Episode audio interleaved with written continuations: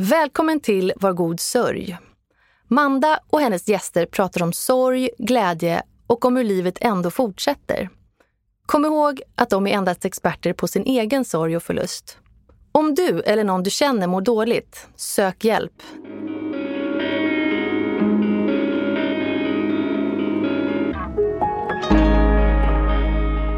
Jag heter Manda Ersgård och är mamma, barnmorska, journalist och, ja, tyvärr änka.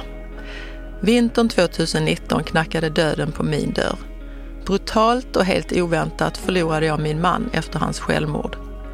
Jag upplever att möten med människor i sorg är så tabubelagt och skrämmande att det är lättare att inte prata alls. Så kan vi verkligen inte ha det.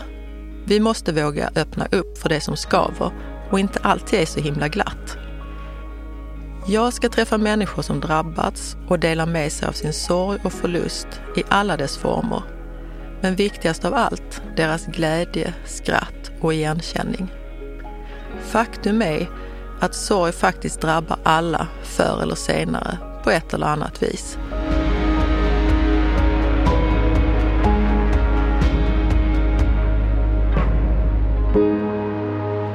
En dag när fembarnsmamman Anna steger in på sonen Frans dagis delar hans pedagog plötsligt sina funderingar om det kan vara så att kanske Frans har autism.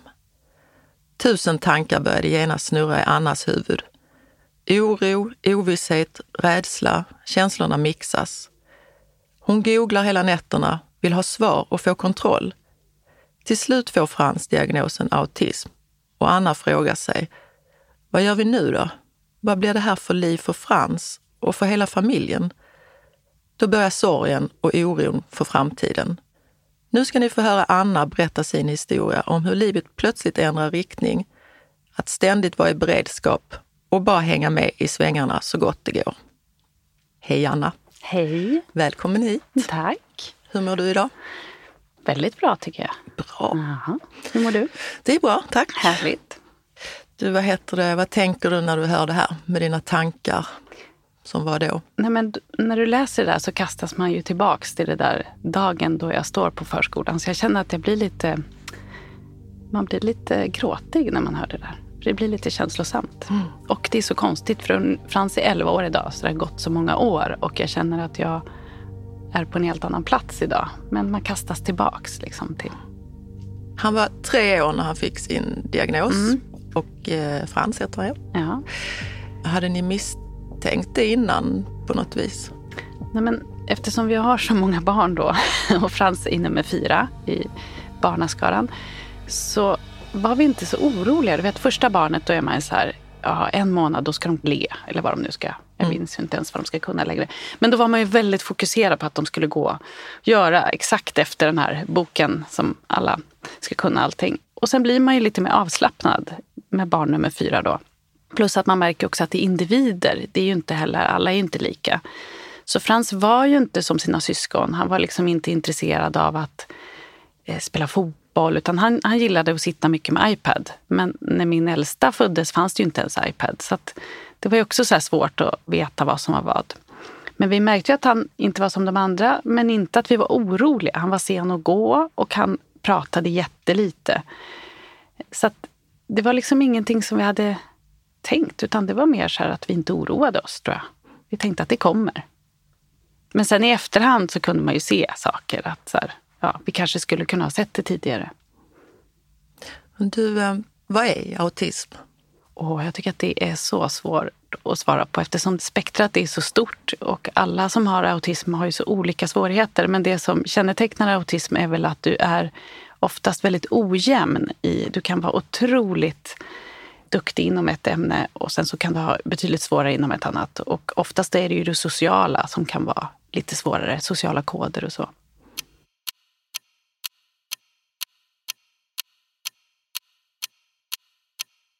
På autismforum.se så läste jag i alla fall lite mer om autism och då står det också där som du sa att den som har autism har svårigheter med samspel och kommunikation och har begränsade och upprepade mönster i beteenden, intressen och aktiviteter. Kan du känna ibland till lite förutfattade meningar om hur, ja men så där är man när man har mm. autism. Absolut, och det var väl det som var för mig när den här pedagogen nämnde just autism. För det var liksom helt outforskat för mig. Jag visste inte nästan ingenting om autism. Man hade sett Rain Man, hade man sett. Och sen så har jag faktiskt en kompis vars son hade autism, eller har autism. Och Frans och han är ju extremt olika. När han var liten satt han under ett bord och rullade en sten som han tittade på. Och man hade ju också läst om barn som fastnade framför tvättmaskinen och tittade på när den liksom snurrade där. Och så var ju inte Frans på något vis. Och det är ju det som är, att det är så olika. Frans älskar ju kramar. Han älskar närhet. Det tror man ju inte. Pratar man med någon så är det så här, oj, ja, han gillar inte beröring. Va? Så det är ju väldigt förutfattat. Och när hon, din, den här dagisfrök, eller får man inte säga pedagog, var, ehm, hur tänkte du, vad var känslan då när du kommer liksom till eh, förskolan och får det här berättat?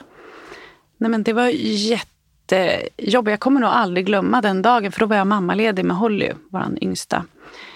Och jag kommer ihåg att jag går där med barnvagnen och går ut genom eh, gården och stänger grinden och så börjar tårarna bara rinna på mig. Och så ringer jag till Henrik, då, min man, och så säger jag kan det vara så att Frans har autism?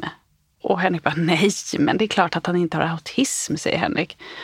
Och sen så ringer jag även till en nära vän till mig som också jobbar med barn och ungdomar inom spektrat så, och hjälper dem att komma ut i arbetslivet. Och så, vi hade liksom haft en sommar tillsammans på Gotland med den här familjen. Så att hon känner ju Frans väl. Och då så ringer jag till henne och så säger jag så här, Fia kan det vara så att Frans har autism? Och hon säger samma, nej men nej, det är klart att han inte har autism. Varför tror du det? Och det var ju då det började min besatthet av att så här, jag vill veta. Jag ville liksom ha svar på vad är det för någonting? Kan det vara, och du vet man börjar grubbla, så här, kan det vara att han hör dåligt? Kan det vara, det liksom fanns saker som man behövde bocka av innan för att veta. Och sen så tror jag också att jag kände, jag är ju glad att hon uppmärksammade, men det var ju också inget roligt att få slängt i ansiktet. Alltså det... Nej, jag tänker också att det gäller ens, när det gäller ens eget barn är man ju alltid lite extra på tå och lite mm. känslig om det är någonting. Också för dig då kanske autism lite outforskat, när man inte riktigt vet vad det är. Mm. Nej, men det var ju liksom skrämmande. Det var, och jag kommer ihåg att jag tänkte så här, kunde hon inte säga att det var ADHD? För det hade man ju hört så mycket om. Och jag visste att där kan man medicinera. Men autism kändes som att det var, då är det kört. Det finns ingenting att göra. Och hur såg det ut sen då? Tog det lång tid innan ni fick den här diagnosen? Ja, det tog jättelång tid. Jag var ju som sagt mammaledig och googlade hela nätterna och var helt besatt av det här. Jag pratade med kompisar som tipsade om andra föräldrar som hade barn med autism och jag ringde där och frågade hur de hade fått reda på att det var autism. Och så ringde vi såklart till BUP, men där hamnar man ju i kö och till slut så fick jag och henne komma dit efter att jag hade tjatat på dem tillräckligt mycket. Och då ville de ju inte träffa Frans utan de ville träffa oss två. Och jag förstår att man gör så här, men det var ju också väldigt så här, Jo, men kan det inte vara så att Frans bara inte tycker vissa saker är roliga? När vi berättade då om vad som var hans svårigheter och hur han kunde reagera på olika saker och så.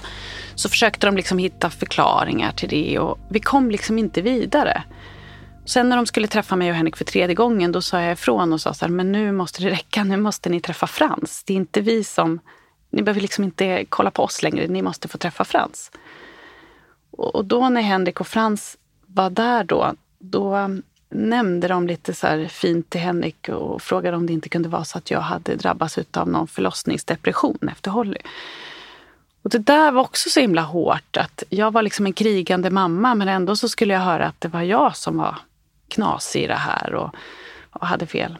Men till slut då så drog eh, utredningen igång och den pågår ju under, det var väl någon månad där i alla fall. Och sen så fick vi då till slut beskedet om att det var autism. Som jag sa inledningsvis så hade du de här tankarna som vi pratar om. Och vad tänkte du om familjen? Nu fick han en diagnos. Nu har jag så mycket frågor så jag vet inte var jag ska börja. Men eh, dels dina och din mans tankar att eh, eftersom ni hade ett helt gäng med barn, hur liksom ser familjen, blev det förändring?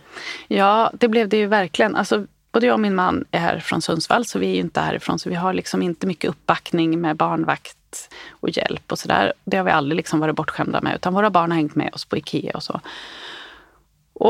Jag har nog aldrig tyckt att det varit jobbigt. Det är väl därför vi har fem barn. Jag har liksom tyckt det var roligt att vara gravid och jag har tyckt det var mysigt att vara mammaledig. Och jag tror inte jag är så gnälligt lagd. Liksom, utan det har flyttit på, även om det såklart har varit jobbigt många gånger. Men det har liksom gått bra allting. Och sen var ju inte Holly planerad. Så att det var också så här, nu körde vi och så blev det ett femte barn. Och det var ju superhärligt och fantastiskt när hon kom. Men sen kom det här liksom som en käftsmäll. Och då kom ju också paniken. Vad har vi gjort? Vi sitter här nu, vi har fem barn, vi har nästan ingen hjälp med barnen överhuvudtaget. Och dessutom så har vi då ett barn med svårigheter där man inte vet vad det innebär. Hur kommer livet se ut? Hur kommer det gå för syskona? Det var ju ovissheten tycker jag som var väldigt, väldigt jobbig. Att man, jag är ju sån som vill veta allting. Och här kan du inte veta. Frans pratade ju inte när han var liten. Och det var ju en jättestor sorg hos mig. Att jag tänkte att jag kommer aldrig få höra honom ropa på mamma eller jag kommer aldrig höra honom snicksnacka. Det var verkligen någonting som så gnagde i mig. att så här, Jag vill så gärna kunna prata med mitt barn. Och det kommer vi kanske aldrig kunna göra. Men så kunde vi det en dag. Så mycket av liksom oron jag hade var ju onödig egentligen så här i efterhand. Men det är ju lätt att, att sitta och säga nu. Men det är ju så det är. Man vet ju ingenting om framtiden. Det vet ju ingen. Nej, jag tänker du hade också ett nyfött litet barn. Trött, mycket på en gång. Mm. Liksom. Och sen nu återgår jag till det här samtalet som du hade med eh, BUP, tror jag det var. Du sa att hon, hon trodde du hade en förlossningsdepression.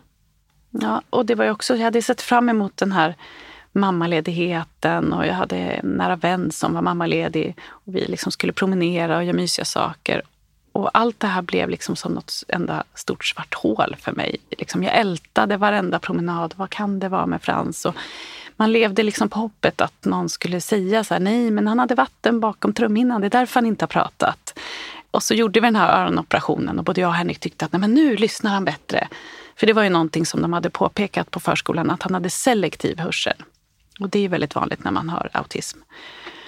Och jag kommer ihåg att jag testade det också när vi hade hämtat honom på förskolan och så satt han och ritade. Och så satt jag och så frågade jag Frans någonting och så tittade han inte på mig. Men så sa jag chips som han älskar och han tittade direkt. Så då insåg jag att han, men han har ju selektiv hörsel. Han hör det han vill när han vill. Och det var liksom hela tiden gjorde jag såna här små tester med Frans. Det var ju också så här att barn som har autism har ju svårare, de har ju svårt med förmågan att härma andra barn. Det är därför man har svårare att lära sig. Och då kommer jag ihåg att jag blev så glad när han lekte med vårt låtsaskök, så här barnkök som vi hade hemma till barnen. För då hade han ju den här fantasin, han kunde ju leka, så han kanske inte hade autismen då. Hela och så var ju liksom hela mammaledigheten med Holly var ju den här ältandet och fokuset kring Frans. Jag tror inte jag tänkte på något annat under flera månader. Jag var liksom besatt. Jag har lätt att bli besatt också av saker. Men jag var besatt. Jag googlade, jag ringde, jag gjorde liksom allt jag kunde för att ta reda på vad, vad det kunde vara. Jag ville liksom ha svar på allting. Men var du ensam med dina tankar? Din man verkar inte vara lika besatt. Nej, han var inte lika besatt. Eh, och jag tror att det är väl det som är viktigt i ett förhållande, att man kan växeldra. Och där tror jag Henrik var mycket starkare i att så här, han grubblar inte lika mycket utan han är så här, ja men är det så, då är det så. Har han autism, ja, men då löser vi det. Då tar vi det då. Han var nog mycket mer så. Så han var ju jättebra stöd och så, men han kunde ju inte ge mig svar på frågorna. Det var ju det jag ville ha och det kunde ju ingen egentligen. Och då var det en dag när jag var på BVC med Holly när jag satt i väntrummet. Vi har ju haft samma BVC-tant, tänkte jag säga, dam till alla barn. Och då kommer hon ut och så säger hon när vi sitter i väntrummet, jag håller där. Eh, Hej Anna, hur mår, hur mår du? Och då brast det. Jag hade liksom inte ätit, eh, sovit. Eh, jag gillar ordning hemma, jag orkade inte städa. Jag hade liksom ingen ork till någonting. Och då kom tårarna bara. Och då kom jag ihåg att hon sa direkt så här, nej men så här kan vi inte ha det. Du måste få en tid på vårdcentralen. De har en samtalsterapeut där. Så då fick jag det en timme senare bara. Och då var det jätteskönt för då fick jag liksom allt ur mig till henne och sen så bokade vi in en ny tid. Och då kände jag så här, nej men hon kan inte hjälpa mig. För jag vill bara ha svar. Hon kan inte heller svara på om Frans har autism. Så det var skönt att få det liksom ur mig och prata med henne. Men sen så kände jag att det hjälper mig ingenting. Jag måste få svar bara. Så det var lite frustrerande att det liksom inte hjälpte att... Ja, det gick inte att älta det. Nej. När ni fick diagnosen, tycker du att ni fick några svar från de som hade ställt diagnosen? Att så här kommer det bli, det kan man ju såklart inte säga, men fick du någon ordning på dina Nej, tankar? alltså det är väl det också som är jobbigt. Då var vi ju så inställda på att det var autism ändå och hade vi liksom landat i det. Och sen så var det ju skönt att få det bekräftat att så här, det är det här han har. Men då kom ju nästa, att just det här att autism är så stort. Man vet inte. Det är ingen som kan säga han kommer prata, han kommer kunna ha ett jobb. Han kommer, alltså, det är alla de där frågorna som man vill ha svar på kan ju ingen svara en på. Och sen tänker man ju att bara man får en diagnos så får man lite hjälp.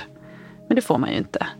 Man har rätt till hjälp, men man måste söka och ta reda på allt själv ändå. Och det tycker jag också var jobbigt. Men det var ändå skönt att landa i att nej, men nu är det det här han har. Nu vet vi det. Nu kan vi släppa det. Jag behöver inte googla mer på det. Liksom. Utan, Slutar du helt googla? ja, men då slutade jag nog. Då var det mer att jag ville veta.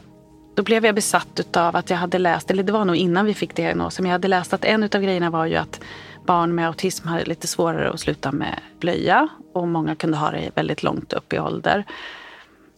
Och då bestämde jag mig att så här, nej, han ska sluta med blöja. Och Frans hade inte visat några som helst liksom, eh, tecken på att han var intresserad av pottan eller så. Men då bestämde jag mig och jag tror att det tog liksom två dagar så var han torr. Och det kanske också har med hans autism att göra. Att det känns som att här, när han lär sig någonting då är det på det sättet. Och det var verkligen så. Aha, man kissar på toaletten eller pottan. Och så var det så. Och då tror jag också att jag märkte att det liksom finns ju, allt är ju inte det värsta som man tänker sig hela tiden. Utan det går ju att göra saker. Tror du att Frans själv är medveten om att han har autism? Nej, vi har försökt eh, pratat lite om autism. För det är ju liksom ingen hemlighet på något vis att han har det. Men han verkar lyckligt ovetandes. Han är ju superhappy med sitt liv. Jag har försökt närma mig det genom att fråga om hans skola och om han vet vad det är för specialskola. Men han är liksom inte riktigt... Eller så vet han det, men inte säger det. Men det känns som att han är lyckligt ovetandes om det. Och vi var på BUP här häromdagen och då hade vi en ny läkare. Och då blev jag så fascinerad över att de är så okunniga på BUP. Eller det kanske inte är okunskap, men för mig känns det så. Att man då börjar prata till Frans. Alltså dels pratar man på ett lite för svårt sätt. Man ställer lite för komplicerade frågor.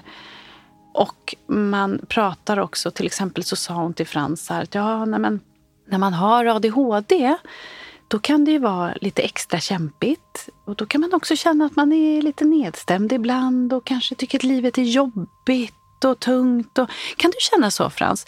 Och det här är liksom alldeles för stort för Frans. Och vi har liksom aldrig riktigt pratat heller om ADHD så eftersom han inte är intresserad av det riktigt. Så att, nej, jag tror inte han är medveten. Nej, för han har, eh, nu ska jag säga, det är autism Och ADHD. och så har han fått det också, ADHD, eller inte fått Ja, det, jag menar nej, fått han- diagnosen ja, precis. ADHD och språkstörning. Ja. Just det. Nej, men det är att lägga mycket i hans, eh, Mm. på honom.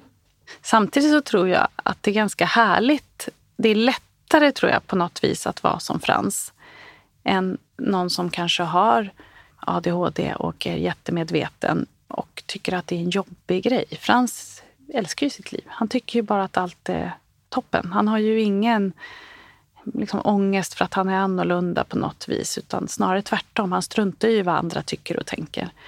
Men det kanske kommer en dag då han blir mer medveten.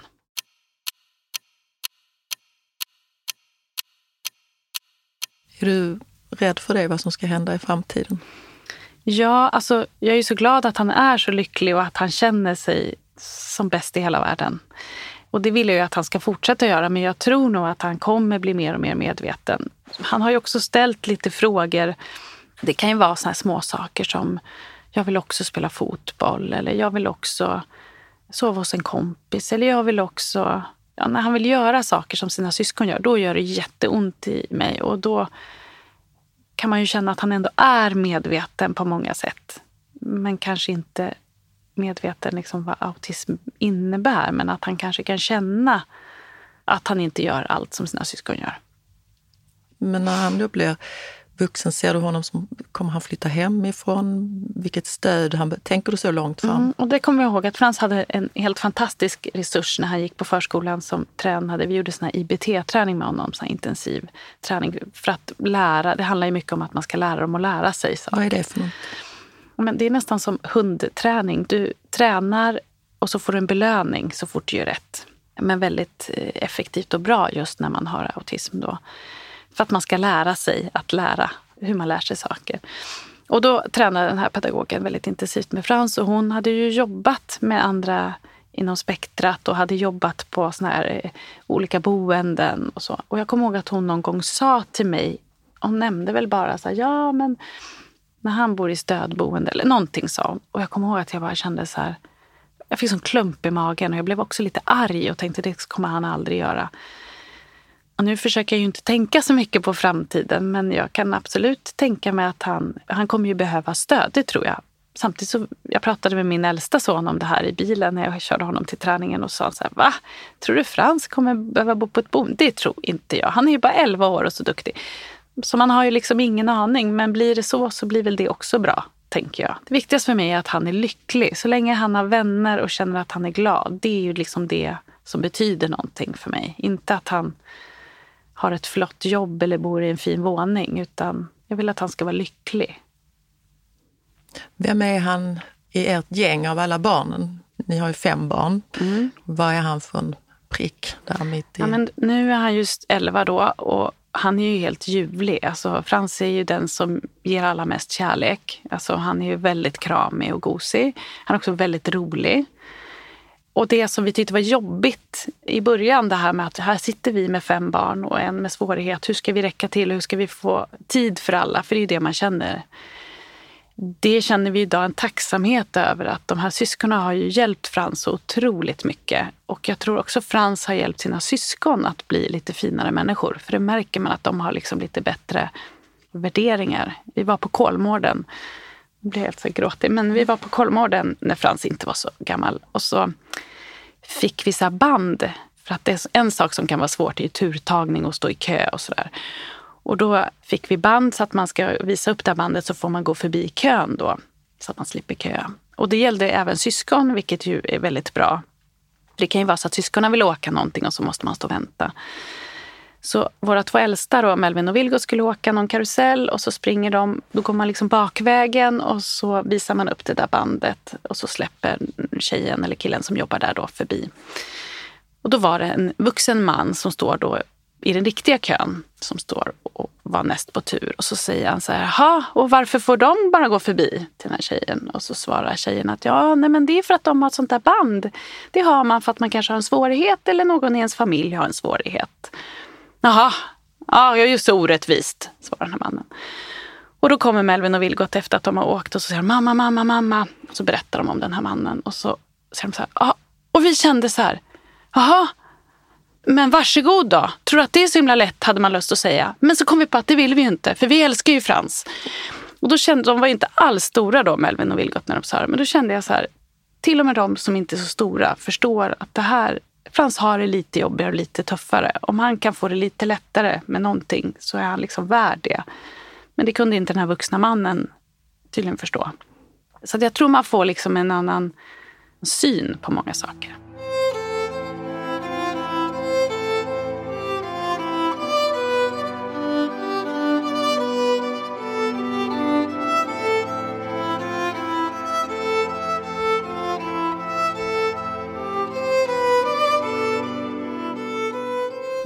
Det funderar jag mycket över det här med bemötandet som ni har fått. Och då tänker jag både från eh, ja, men BUP-vården men också från människor utifrån. För det är väl ändå sådär att man, alla föräldrar vill ju att ens barn ska sköta sig och liksom vara kanske på ett speciellt sätt. Och hur har du varit där? Ja, men I början så tror jag, dels så var ju mitt mål att Frans skulle bli så vanlig och normal, om man får säga det, som möjligt. Det var ju det jag liksom ville. Jag ville att han skulle gå på en vanlig skola. Jag ville att allt skulle, liksom, ända tills jag en dag förstod att för vems skull gör jag det här? Det viktiga är väl att Frans får känna att han är i en miljö där han passar in, inte där han ska anpassa sig. Och sen har man ju mött på det allt ifrån liksom att man är på ICA jag tycker att det var lättare när Frans var liten för där kan barn få utbrott på ICA för att de inte får en glass. Det är liksom inte ovanligt. Men även där kunde man få blickar då från äldre damer oftast. För eftersom Frans då är lite kravkänslig, så om han säger att han vill ha en glass, då kan man inte bara säga så här, nej men sluta tjata, det blir ingen glass, som jag skulle kunna säga till mina andra barn. Utan där måste man vara lite mjuk för att han då inte skulle reagera fel och bli arg istället. Då måste man kanske säga så här, men jag förstår att du vill ha en glass, men du kanske kan få en glass på lördag. Blir det bra? Och så försöker man, trots att man är jättetrött, försöker man ha den där trevliga tonen och vara lite mjuk. Och då kunde man ju få blickar och man kunde känna att många tycker att man var lite för mjäkig som förälder och sådär. Så det, och sen så kan jag också känna ibland om man har varit i Täby centrum. Frans är ju ofta väldigt så här att han vill heja på folk och titta dem i ögonen. För han har ju lärt sig att man, så gör man ju. Och när folk då inte orkar ens svara hej tillbaks. Men nu känner jag att jag kommit till en punkt där jag skiter lite i det. Jag är ju liksom jag skulle ju försvara honom. Man blir ju som en sån tigermamma. Jag försvarar ju honom i ur och skur. Skulle någon, jag kan säga att han gör jobbiga saker och blir irriterad, men om någon annan är där och tassar, då blir man ju vansinnig. Liksom. Nu har det ju gått en tid så nu kanske du är tuffare i tankarna, men att få de där blickarna på ICA mm. i början, hur, vad gjorde det med dig? Nej, men det är ju jättejobbigt. Man känner att man sticker ut och jag kunde också känna att vi var den där galna cirkusfamiljen som kom överallt. Vi var ju redan väldigt många och stökiga och så blev det ännu stökigare kring oss. Det tycker jag var en jobbig grej. För man vill liksom inte känna att man är en jobbig familj och att folk tittar på en. Och Frans syskon kunde ju känna det också. att de Frans kunde ju bli arg för små saker och så tittade alla på oss då. Det var väldigt jobbigt. Men jag kommer ihåg en gång när jag var i Täby centrum så var Frans, han blev arg för någonting. Jag kommer inte ihåg nu vad det var. Och, så, och då sa han ju ofta så här, nu blir jag arg. Och så gick han iväg och jag hatar dig och skrek och kunde liksom knuffa.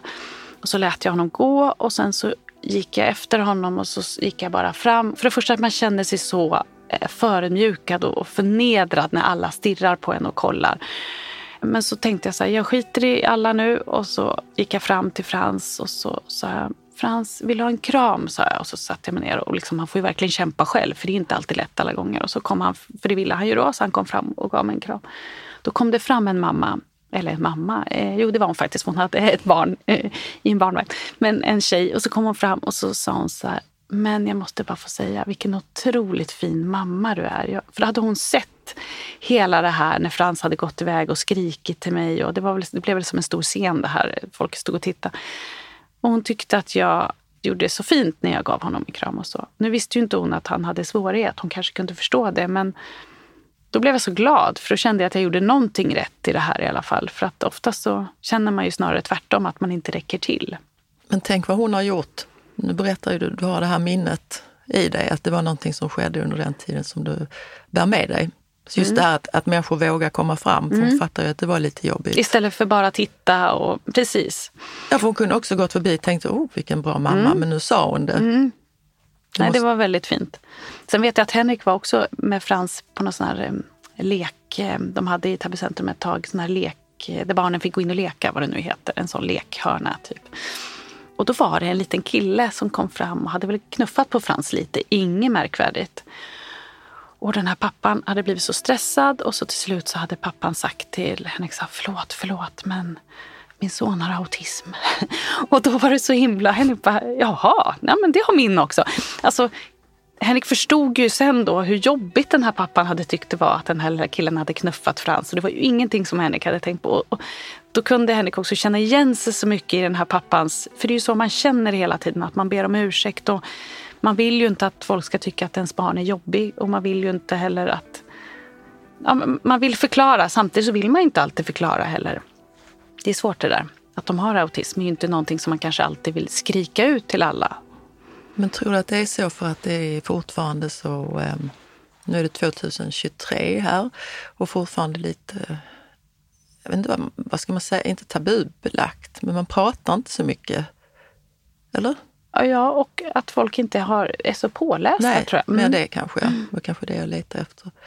Och då tänker jag också, för då upplevde han ju att han träffade en annan pappa. Känner ni det så att ni, är det bra att prata med andra föräldrar? Mm, som har, det är det bästa tycker jag. Det är det bästa. Mm. Och finns det då grupper eller man hittar, hur, vad gör man?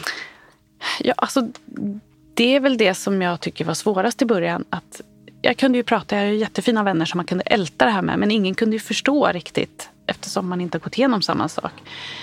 Men dels så har vi via Viggo Foundation som Måns Möller har. De gör ju Viggoloppet för barn med, inom spektrat eller inom NPF. Och sen så har de då ett sommarläger som vi har varit på. Och där är det så himla härligt för där träffar man ju likasinnade familjer. Även om alla barn är olika så blir det så avslappnat. För det är ju ingen som tycker att någon annans barn är märklig eller speciell eller jobbig. Eller... Och det tror jag också speglar av sig till barnen. Att de blir lite lugnare i de sammanhangen. För att föräldrarna är så lugna. Det spelar liksom ingen roll. Där kan man verkligen slappna av. Och så kan man utbyta så mycket erfarenheter.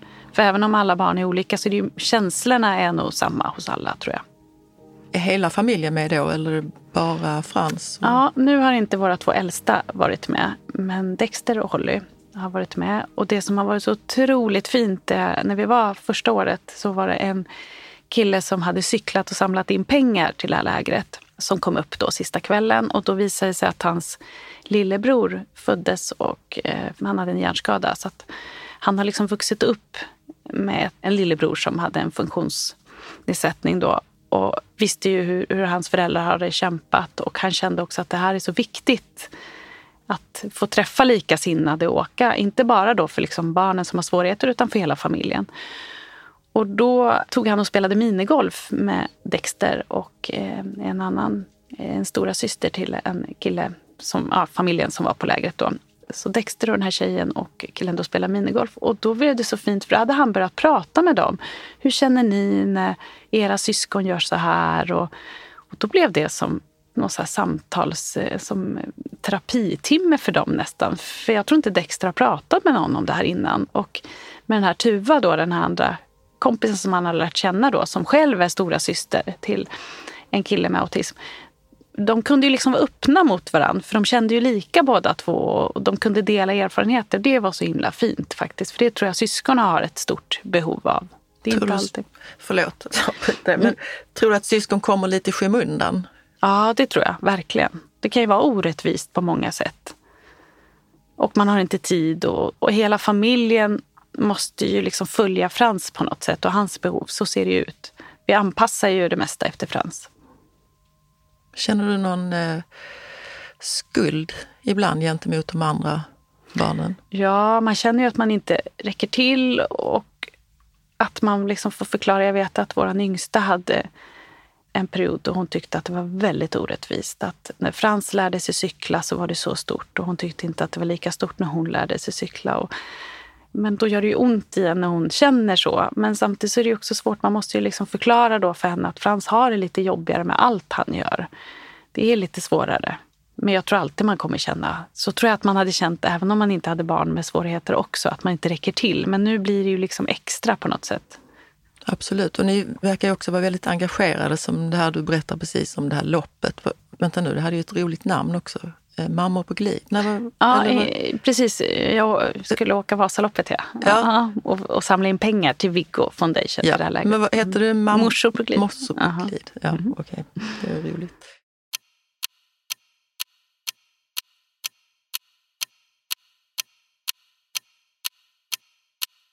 Ni båda jobbar ju, både du och din man. Mm. Fem barn och Frans med lite, har ju extra behov. Mm. Hur hinner man med? Ja, vi kämpar på. Nej, men dels så tar det ju enormt mycket tid. Alltså Frans i sig tycker jag är otroligt så här enkel att ha att göra med hemma. Liksom, han är inte så komplicerad. Han är otroligt tacksam och han är ju vårt barn som är lättast att egentligen göra glad. Han blir så glad för små saker. Men det som tar tid är ju de här grejerna att man alltid ska ringa. Det är alltid något samtal. Det är skolskjuts eh, som inte fungerar. Det är skolan, det är BUP, det är alltid någonting. Habilitering, det är alltid något samtal. Det tar ju mycket tid från en och ork. Så det går liksom i perioder då man känner sig helt slut, då man har kämpat för någonting och krigat. För man krigar ju hela tiden. Det kommer man ju alltid få göra för Frans rättigheter. Men jag tror att vi har nog valt att liksom lägga fokus på familjen. Så det är det som går först hela tiden. Och nu börjar de äldsta bli lite äldre, så att lite mer självgående också. Ja. Mm. När man tänker alla sådana instanser som jag tror att vi pratade lite om det innan, men vad ska man ta? BUP och skolor och vad jag har förstått också från andra som jag har pratat med att det tar, som du sa ju nu, att det tar väldigt lång tid, men det är ingen transportsträcka precis. Alltså man stöter på problem. Mm. Och tycker du att ni har gjort det?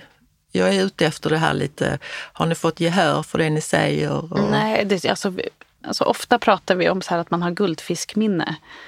Och det har jag verkligen, som tur är. Man glömmer ju liksom bort, men vi har ju kämpat från dag ett med allt. Och det är ju nästan så att man blir utbränd för de här.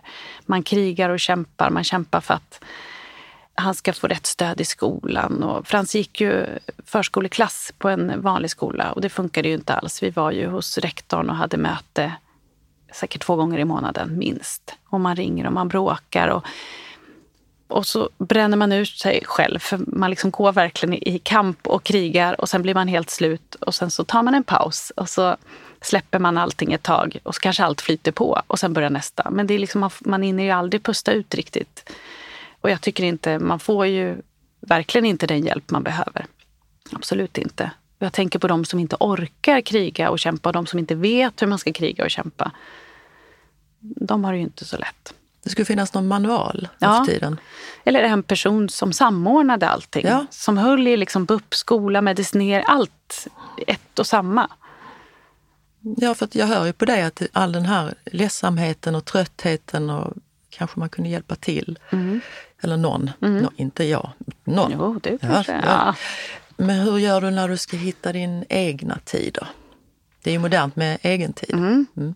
Ja, men det har nog varit väldigt mycket så att vår egen tid, både min och Henrik, har varit att vi har åkt och kollat på när våra äldre barn spelar en hockeymatch till exempel. Då har vi liksom bråkat om vem som ska få åka iväg och göra det. Så det har liksom varit egen tid. Och att få träffa andra föräldrar, prata i lugn och ro. För det kommer jag ihåg var jättejobbigt när Frans var yngre. Att vi åkte ju oftast hela familjen och kollade på en hockeymatch och han tyckte inte det var jättekul och han gnällde och så kanske han kanske skrek och man kände att man fick liksom aldrig vara vuxen och stå och prata med någon annan och man var alltid på spänn och kände vad ska han göra nu? Och nu är det bättre eftersom han är äldre men då var det liksom lyxen att få åka iväg själv och bara vara förälder till ett normalstört barn liksom, och stå och inte ha massa stressmoment runt sig.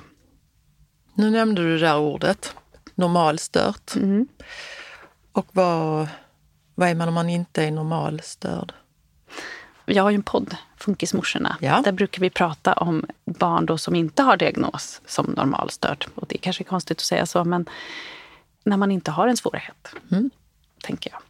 Så har vi rätt ut det. Mm. Och då kan vi genast gå in på din podd som du har med dina två kompisar. Mm.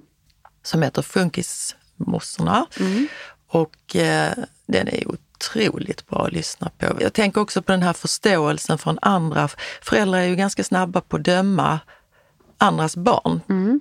tycker jag. Och är man då riktigt, precis som du sa innan, blickar på ICA och sådär, där tar ni ju upp allt det här. Ni är ju lite manualen egentligen, att man kan få höra hur ni har haft det. Och, ja.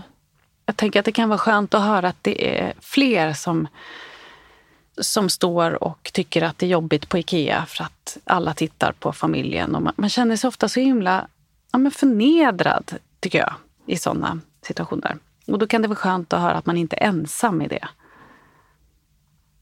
Mm. Alltså alla familjer, man blir ju stressad av ICA. Så jag skulle inte kunna gå på ICA med en femåring. Då skulle Nej. jag ju stressas ihjäl. Ja. Så att, Men eh, när du nu med lille Frans här då, nu är han 11 år. När började han prata? Ja, han började ju säga, han sa ju små ord bara, enstaka ord och sen blev det väl två ords meningar och så kom det allt eftersom. Men han har också en språkstörning. Men sen så älskar han språk. Så att han pratar ju liksom flytande engelska idag. Nu pratar han ju hål i huvudet på mig istället för det jag trodde innan att vi aldrig skulle prata. Så att det kom liksom eftersom, men vi tränade ju otroligt mycket. Vi gick hos logoped. Vi gjorde liksom allt eh, för att han skulle komma igång med talet. Men sen så handlar det ju mycket om, han pratar ju klockrent och mycket när han vill någonting. För det är ju så oftast det är. Att det är liksom hans behov. om han kommer hem från skolan och så säger man hur har du haft idag? Så kanske han svarar och sen säger åh nu orkar jag inte prata mer, nu orkar jag inte. Och så vill han inte prata mer. Men om det är något han är intresserad av och vill, då babblar han ju jättemycket. Så jag minns inte riktigt när, ja, kan vara fem kanske, när han började prata ordentligt. Alltså inte helt ordentligt, men när det kom mer meningar. Så, Hur kändes det då? Kommer du ihåg det? Ja, eftersom det var liksom min största skräck, att han aldrig skulle prata, så var ju det helt fantastiskt när han började prata. I början pratade han ju väldigt... Han upprepade ju saker som han hade lärt sig och då började ju nästa oro. Kommer vi aldrig kunna ha ett vanligt samtal där han faktiskt säger saker utan kommer det bara vara en mening ur en film eller en bok eller, eller att han har lärt sig att man säger Hej, hur mår du? Och sen helt plötsligt en dag så kan han till och med skämta och säga roliga saker. Alltså det är ju helt fantastiskt. Eh, men man glömmer ju liksom bort att man var så orolig en gång i tiden. Nu får du inte stopp på honom istället. Nej. Nej.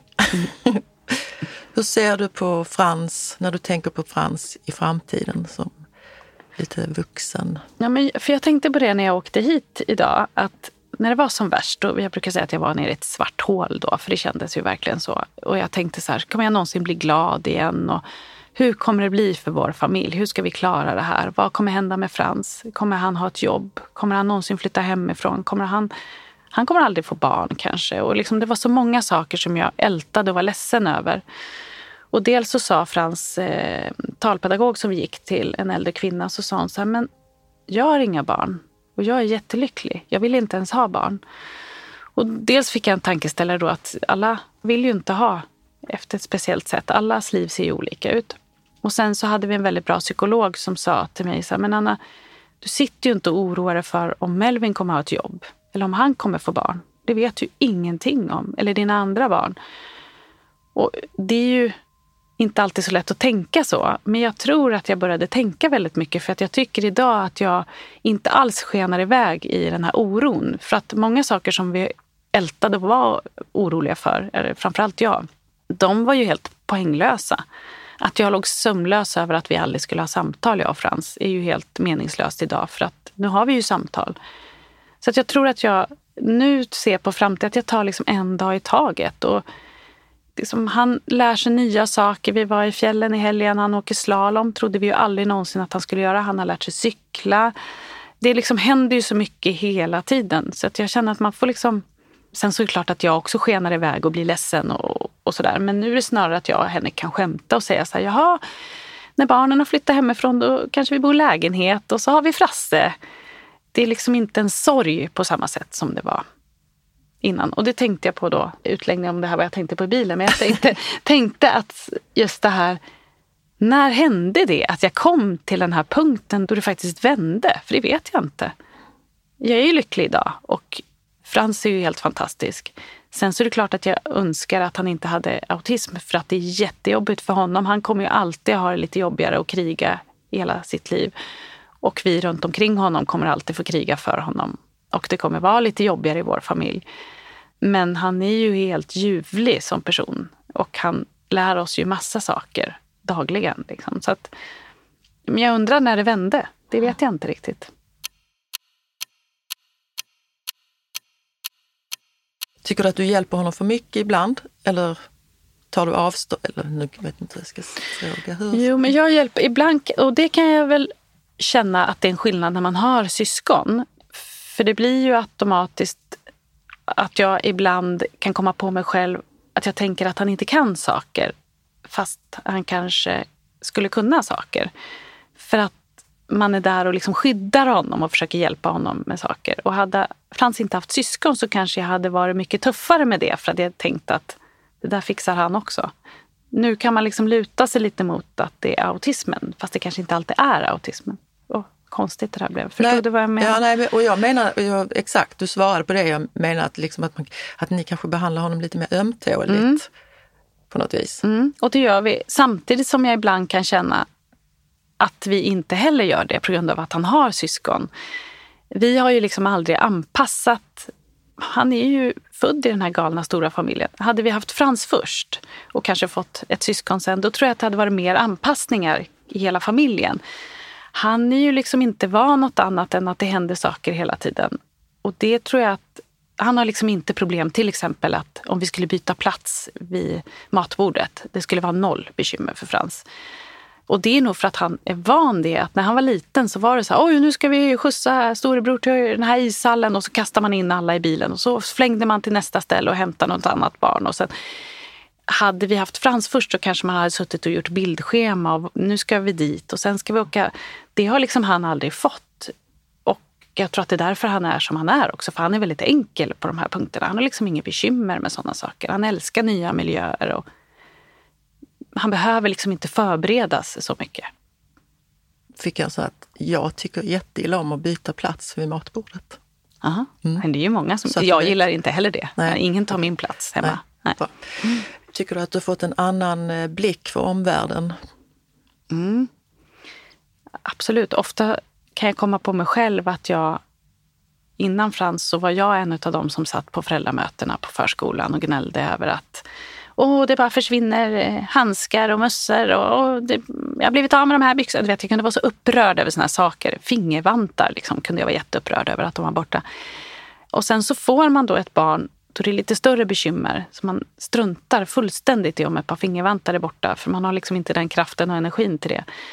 Och där kan jag ju liksom märka idag hur jag kan tycka att föräldrar som sitter och gnäller över såna små saker att man bara, men herregud, har ni inget bättre för er? Eller de gnäller på att barnen får ketchup för det är socker i det och man känner så här, ah, jösses, liksom kom igen nu. Så tycker jag man har blivit lite mer avslappnad som förälder.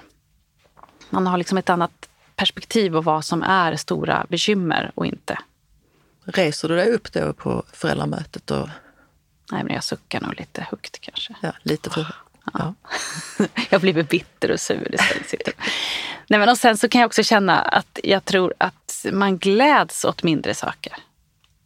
Vi kan ju bli så glada över att, ja, men som då i helgen när vi åkte skidor och Frans ville åka någon liten sån barntävling och han klarade det. Då var ju jag och Henrik så lyckliga så att vi typ grät. Det var ju så stort för oss att det inte var klokt. Och det är också någonting som man delar då med sin partner, att vi båda känner det här starka. Det hade ju varit stort om någon av våra andra barn gjorde det också, men inte på samma sätt. Det blir, nu blir det liksom...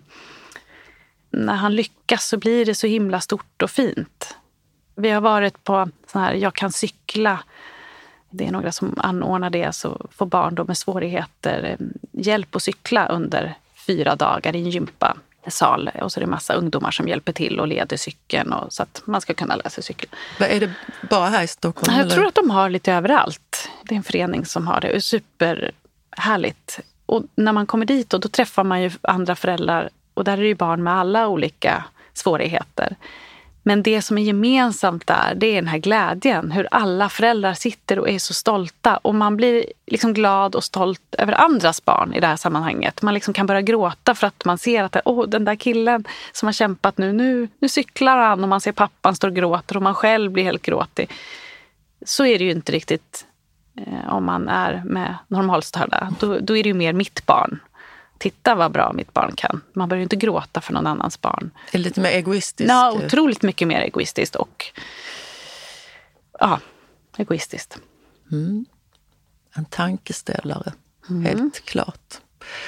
När du träffar andra föräldrar med barn med diagnoser, kan ni dela de där tankarna hur det kändes i början? Det som kanske för så, du tänker ju inte så nu, hur ska det bli? Och, eller det gör du kanske fortfarande? Jo, vissa saker, men jag tror att jag, jag försöker stoppa mig att inte gå in i att oroa mig för mycket. Sen så gör man ju det ändå.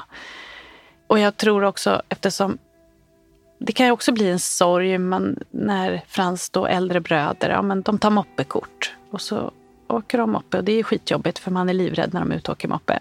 Så på ett sätt är jag glad att Frans inte kommer ut och åka moppe, för det tror jag inte. Men samtidigt så blir det också en sorg.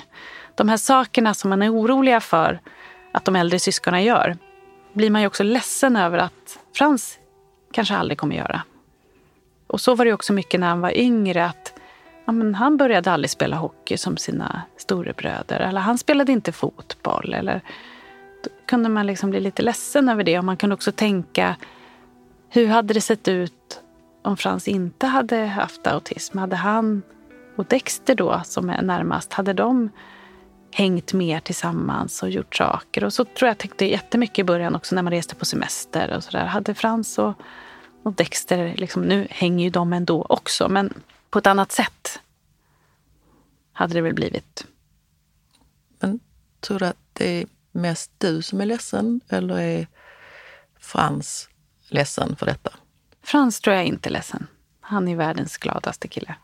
Han är liksom lycklig. Så att, och det är väl också det som gör att man inte stressar iväg längre för att han är ju så lycklig. Det hade ju gjort ont i mig om han inte var lycklig. Men han, det var ju också en grej. Han tänkte så här, kommer Frans någonsin ha kompisar?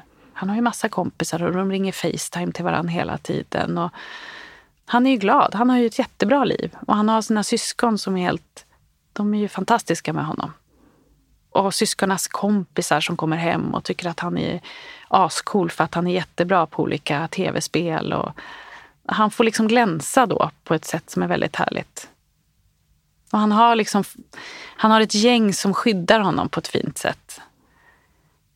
Han har liksom de här brorsorna som står upp för honom och lilla syster också såklart. Men... Han har verkligen ett gäng mm. runt sig.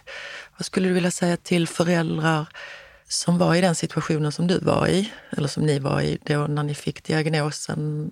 Man famlar lite i mörkret och googlar och är uppe på hela nätterna. Vad skulle du vilja säga till dem? Ja, men då skulle jag vilja säga att man inte ska oroa sig. Man ska försöka sansa sig. Det är jättesvårt, men det blir oftast bra. Och för oss blev det ju jätte... Alltså jag är ju... Jag hittar ju inte på, jag är ju lycklig idag. Vi har det jättebra. Sen så kommer det alltid vara utmaningar och det är jobbigt och vissa dagar känner man ju också att det är jobbigt. Så det är inte så att det är en dans på rosor, absolut inte. Men jag tror att man ska försöka sansa sig och inte gå ner. För man vet inte, man vet ingenting om framtiden. Och det kan bli bra. Men om du har en sån riktigt dyster, mörk dag, hur gör du då för att komma ur det?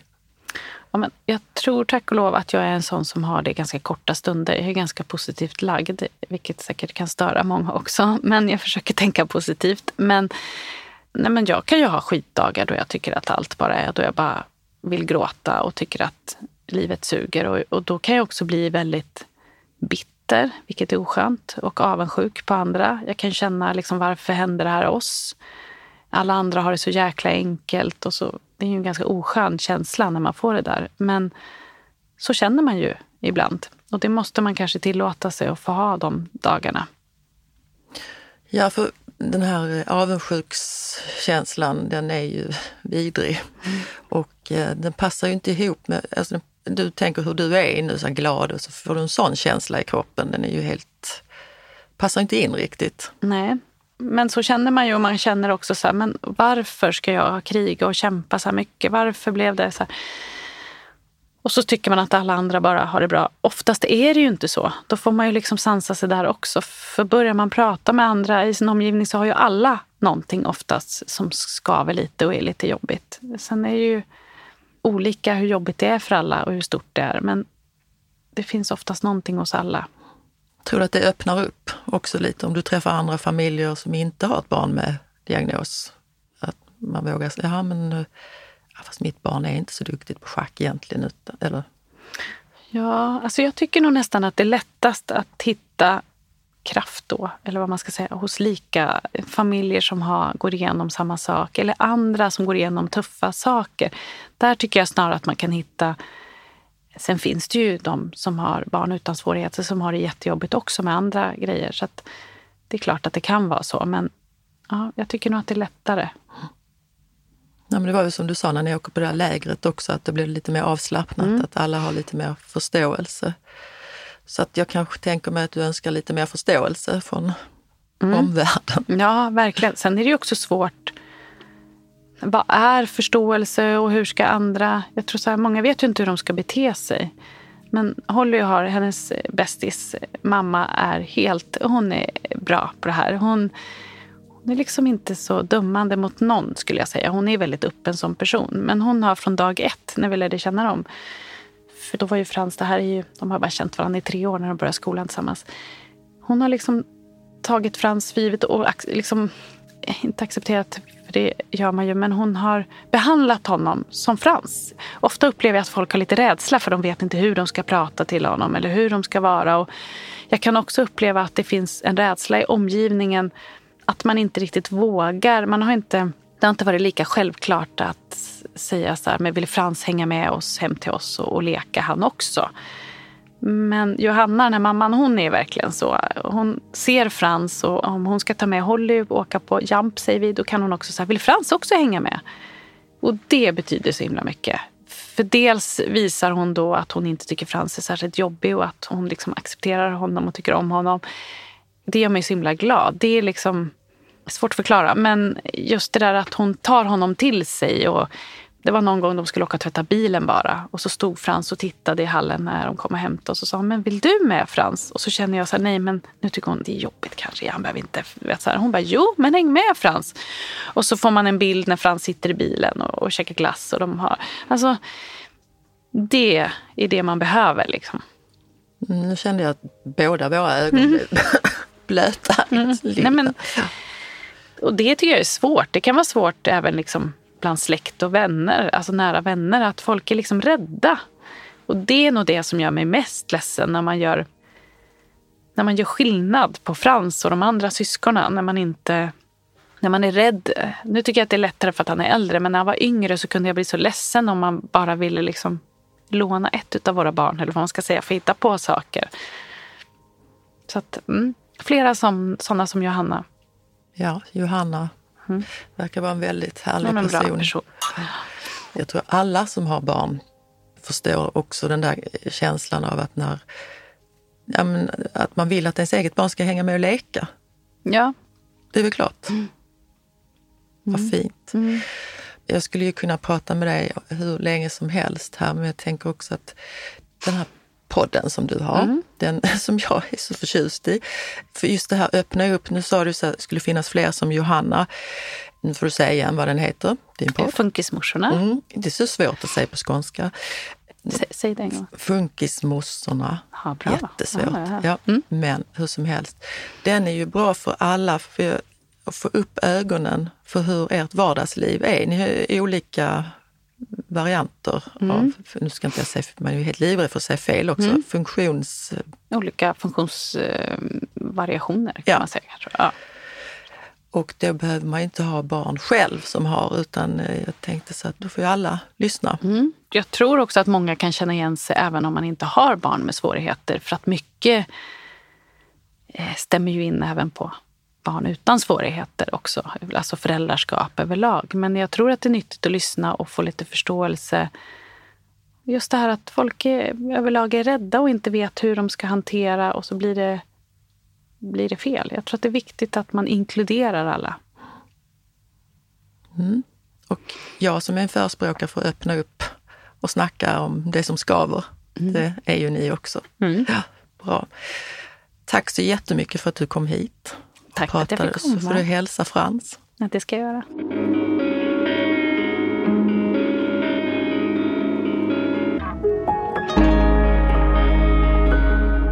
Var god sörj görs av Manda Ersgård och Stray Dog Studios.